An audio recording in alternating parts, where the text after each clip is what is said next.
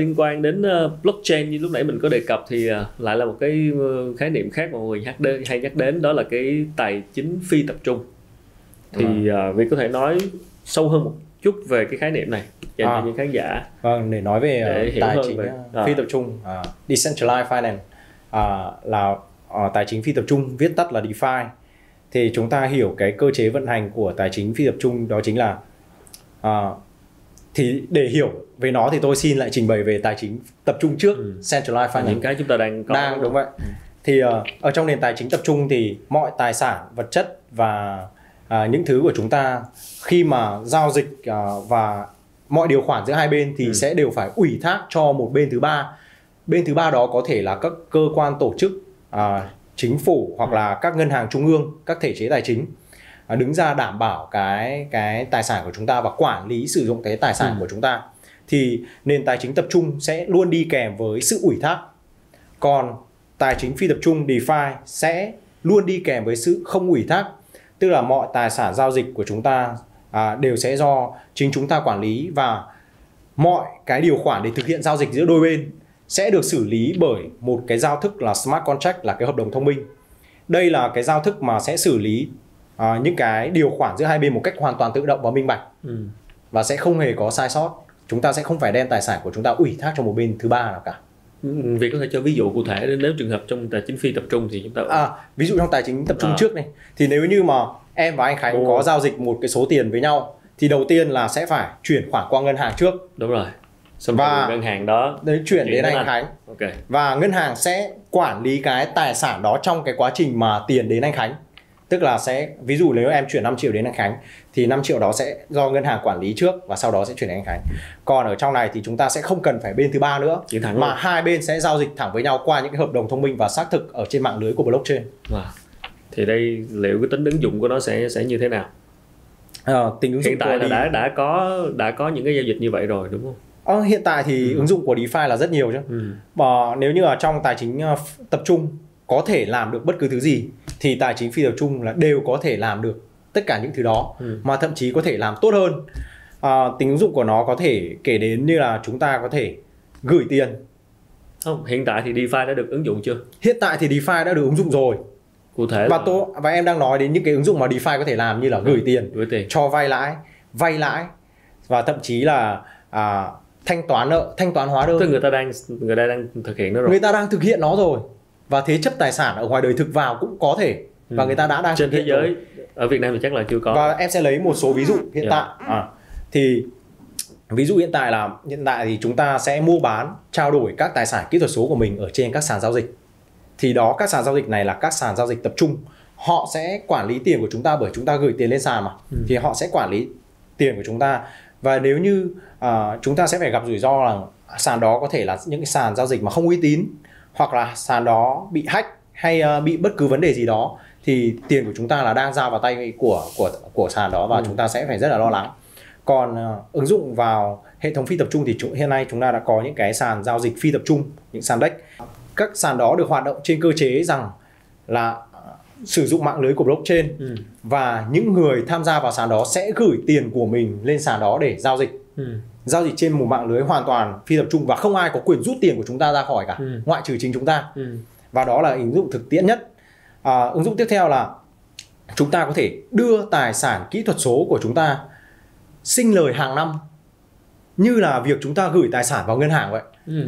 để em nói rõ hơn thì là phi tập trung đó hả? Vâng đó chính là phi tập trung đó. Như thế nào? À, chúng ta sẽ gửi ví dụ như là ở các cái sàn giao dịch phi tập trung chúng ta sẽ gửi à, tài sản của chúng ta để tạo cái thanh khoản cho sàn cung cấp thanh khoản cho sàn ví dụ như anh Khánh đang lưu trữ một số lượng Bitcoin nhất định thì anh Khánh có thể gửi cái Bitcoin của mình lên sàn để mà cung cấp thanh khoản cho sàn và mọi cái phí giao dịch mà những người khác giao dịch Bitcoin đó thì sàn sẽ trả cho anh Khánh ừ. và anh Khánh nhận lãi suất từ từ cái đó.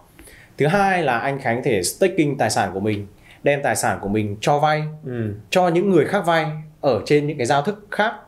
Ví dụ như là à, anh Khánh có thể à, đem à, Bitcoin hoặc Ethereum của anh Khánh cho người khác vay à, với một cái tỷ suất lợi nhuận à, nhất định mà thỏa thuận giữa hai bên hoặc là đã được à, cái tỷ suất lợi nhuận cố định mà cái sàn đó đã đề ra trước đó Ừ.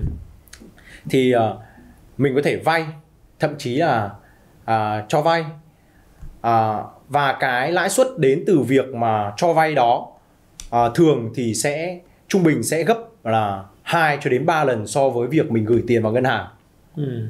đó thậm chí đối với những cái đồng tiền những cái tài sản kỹ thuật số mà chúng ta có thể chấp nhận tính rủi ro cao hơn thì sẽ đem lại cái lợi nhuận là lên tới là 20.000 phần trăm vài chục nghìn phần trăm thậm chí là à, vài chục nghìn phần trăm một năm là con số rất là ấn tượng vài nghìn cho đến vài chục nghìn phần trăm Ừ. Ừ, đây là con số rất ấn tượng ngoài ra thì chúng ta cũng có thể thế chấp những cái tài sản có giá trị thực bên ngoài ví dụ như là cổ phiếu Ừ.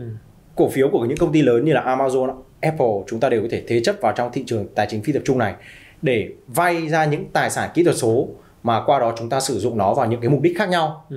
thì đó cũng là một trong những cái tính ứng dụng rất lớn của Dạ. tài chính phi tập trung nhưng mà nhưng mà những cái quá trình đó thì là ai sẽ quản lý bởi vì phi tập trung thì đâu phải chính phủ quản lý thì Đúng vậy, thì- như là tự giao dịch với nhau và chúng ta sẽ phải tự quản lý tài sản của chúng ta bởi vì khi mà chúng ta à, cho vay trên nền tảng đó là Ừ. chúng ta cũng đã chấp nhận một cái rủi ro nhất định rồi Ừ. giống như việc mà chúng ta gửi tài sản vào ngân hàng để cho ngân hàng vay thì đó chúng ta cũng phải chịu cái rủi ro nhất định và theo em được biết thì gần đây là à, Việt Nam chúng ta đã có những cái luật như là luật phá sản ngân hàng nếu như một ngân hàng bị phá sản thì tổng số tiền đền bù sẽ tùy thuộc ờ, vào nhưng mà cao thì cũng sẽ chỉ có từ 75 triệu Ừ. thì đó đó là con số là chúng ta cũng phải chấp nhận rủi ro đúng không? Ừ. chứ không phải là chúng ta gửi tiền vào ngân hàng là chúng ta đã có thể chắc chắn rằng tiền chúng ta không bị mất rồi. và chỉ sinh lời được. Tức là tóm lại một cách dễ hiểu là phi tập trung thì mình giao dịch thẳng với nhau không có qua bên thứ ba.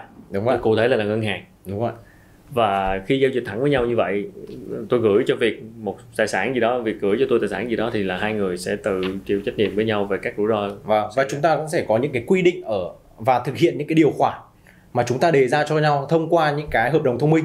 Ừ. là nếu như mà chẳng hạn như anh Khánh muốn vay tài sản từ bên em thì anh Khánh sẽ phải thế chấp cái tài sản của anh Khánh chẳng hạn. Mọi thứ y như ngoài đời nhưng vâng mọi thứ ý- hóa. đúng vậy.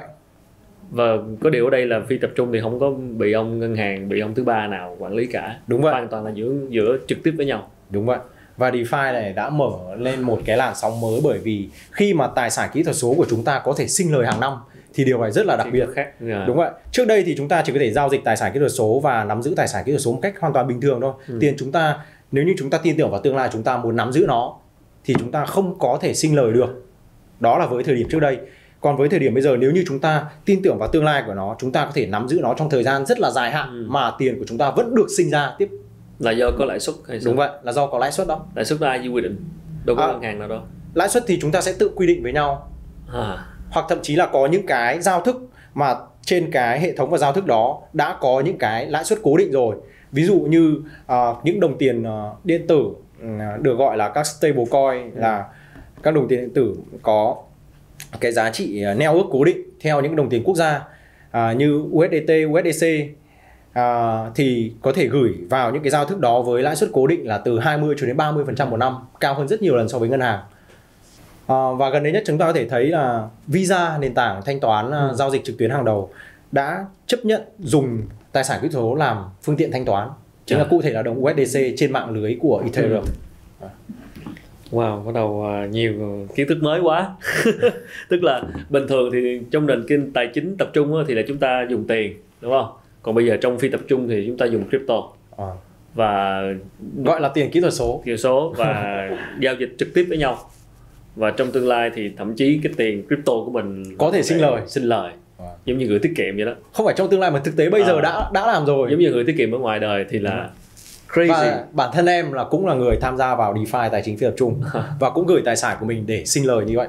À, anh anh chỉ thắc mắc là đó những cái như em nói sinh lời rồi lãi suất này kia thì ở ngoài đời thật thì là do ngân hàng quy định về lãi suất lãi suất tiết kiệm đúng không còn trong phi tập trung thì không có ngân hàng vậy thì là lại do mình quy định nè một phần là do mình quy định một À. phần thứ hai là chúng ta sẽ sử dụng những cái hệ thống của những cái blockchain khác ừ. và ở cái hệ thống đó đã quy định sẵn cho chúng ta rồi đã giúp chúng ta giải quyết được cái khâu mà chúng ta phải tìm người cho vay ví dụ như chúng ta có tài sản muốn đem đi cho vay Ừ. thì chúng ta cần phải tìm người vay tiền đúng rồi thì có những cái giao thức đã làm thay chúng ta việc đó rồi Ừ. và đã quy định cái mức cho vay chung và vay chung rồi. Chà, xem ra còn rất nhiều cái điều mà cần phải tìm hiểu.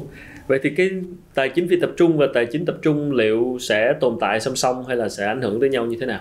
À, em cho rằng ở trong tương lai à, sẽ như thế nào? À, ở trong ờ, thị trường tài chính hiện tại đã bao gồm thị trường tài chính phi tập trung rồi. Và do đó thì phi, hệ thống tài chính phi tập trung hiện tại không thể triệt tiêu một cái hệ thống mà đã bao gồm cả chính nó à, xét về uh, thời kỳ lịch sử xa xưa nhất thì chúng ta có thể kể đến như là nền dân chủ Athens ừ. khi mà tại đó mọi công dân đều có quyền biểu quyết những cái quyết sách quan trọng của chính phủ ừ. trong đó bao gồm cả những quyết sách liên quan đến tài chính thì đó là chúng ta đã có thể thấy đó là một cái mô hình tài chính phi tập trung rồi à, còn đến thời điểm hiện tại thì cũng có những cái mô hình vận hành theo à, cách thức đó như Wikipedia thì chúng ta biết rằng Wikipedia thì mọi nguồn vốn từ Wikipedia là đến từ cộng đồng ừ. và nội dung của nó được do cộng đồng, cộng đồng quyết định. Ừ. À, chính vì thế mà chúng ta có thể thấy là đến hiện nay thì cũng có hệ thống phi tập trung ở trong đó rồi. À, hay như kể đến là nếu như Thật, chúng ta vận hành lấy một cái trực tiếp, đâu hiểu là lấy trực tiếp. À, yeah. Dạ. à, chúng ta có thể kể đến là nếu như mà hiện nay có những cái công ty tổ chức à, cổ phần đó anh à, nếu như họ ra một cái quyết định gì mới thì chúng ta sẽ phải thông qua ban cổ đông và giả sử rằng cái ban cổ đông đó là cái quyền quyết định và tỷ trọng cơ cấu của họ là gần như tương đương nhau không hơn kém nhau nhiều thì chúng ta cũng có thể thấy đó là một hệ thống phi tập trung ở trong tập trung rồi ừ. cũng như là trong nền tài chính phi tập trung hiện tại thì nếu như mà mọi thay đổi ở trong một cái hệ thống là đều được quyết định bởi sự biểu quyết thì chúng ta cũng giả sử như nếu như mà có một nhóm người một cá nhân hay như một cá nhân nào đó mà cái tỷ trọng quyền biểu quyết của họ chiếm rất là cao. Ừ. thì chúng ta cũng có thể thấy đó là tập trung ở trong phi tập trung rồi. Cho nên em nghĩ rằng là hệ thống tài chính phi tập trung và tập trung là luôn đồng thời tồn tại và tồn tại song song với nhau. Chỉ có điều là trước đây thì chúng ta không nhắc nhiều đến uh, tài chính phi tập trung. Thì uh, càng ngày thì chúng ta sẽ phải nhắc đến nó nhiều hơn bởi vì tỷ trọng của nó sẽ ngày dần chiếm nhiều hơn trong nền cơ cấu tài chính hiện tại. Yeah nhưng mà phi tập trung thì là không có chịu sự quản lý của bên thứ ba của chính phủ vậy thì chắc chắn là nó sẽ gặp khó khăn trong việc ừ, các chính phủ các quốc gia đưa ra chính sách về chuyện này thì làm à. sao mà mình có cái niềm tin rằng nó sẽ phát triển em cho rằng là cái ờ, cách nhìn của các chính phủ các quốc gia đã ừ. ngày càng cởi mở hơn cho với uh, nền tài sản kỹ thuật số nói chung ừ. và tài chính phi tập trung nói riêng đấy thì thì chắc lại là thì trước đây thời điểm đó thì có rất nhiều quốc gia cấm và có cái nhìn khắt khe ừ. thì đến bây giờ thì đa phần là đều đã chấp nhận và coi rằng đây là một uh, cái những cái tài sản có giá trị thực rồi ừ. chính vì thế mà uh, em cho rằng là tài chính tập trung và phi tập trung sẽ đồng thời cùng tồn tại phát triển bởi vì khi mà người ta tìm hiểu đến thị trường tài chính sản kỹ thuật số ừ. thì người ta cũng biết đến thị trường tài chính phi tập trung ừ bởi thị trường tài chính phi tập trung sẽ làm gia tăng tài sản của người ta mới lên mà. Ừ. và khi người ta tìm đến thị trường tài chính phi tập trung thì người ta cũng sẽ biết đến thị trường tài sản kỹ thuật số. Chính vì thế mà quan điểm của em cho rằng là hai thị trường này sẽ đồng thời tồn tại song song và hỗ trợ nhau phát triển. Ừ. và đó là cái niềm tin của em. À, còn nói về cái cách nhìn của các chính phủ các quốc gia so với nền tài chính phi tập trung thì uh, cho rằng là uh, họ sẽ ngày càng có cái nhìn cởi mở và thân thiện hơn. Uh, cũng phải nói một chút rằng đây là cái ý kiến cá nhân à, bởi vì đây là cái sự chấp nhận rủi ro của riêng từng người mà thôi ừ. nếu nếu như mà à, về quan điểm của tôi là cho rằng là khi mà chúng ta đầu tư vào thị trường ở một cái giai đoạn mà các quốc gia đều đã chấp nhận công khai hết rồi ừ. thì nó đã đi được một quãng đường là khá là xa rồi và cái lợi nhuận lúc đó thì sẽ không còn hấp dẫn okay. so với bây giờ nữa Hiểu. thì đó chỉ là cách uh, chấp nhận rủi ro của riêng từng người mà thôi rủi ro càng nhiều thì lợi nhuận càng cao đó là cách Đấy. mỗi người xem đánh giá cái chuyện này và khi mà càng nhiều người sự quan tâm của càng nhiều người càng sử dụng càng công nhận nó thì tất nhiên nó sẽ có thể ảnh hưởng tới thì cái cái cái chính sách chung giống như là mình nói ví dụ đơn giản như là trước đây ví điện tử còn rất mới đúng không? Nhưng từ từ ví điện tử trở nên phổ biến ai cũng xài hết rồi chính phủ phải đưa ra luật để quản lý nó đúng không?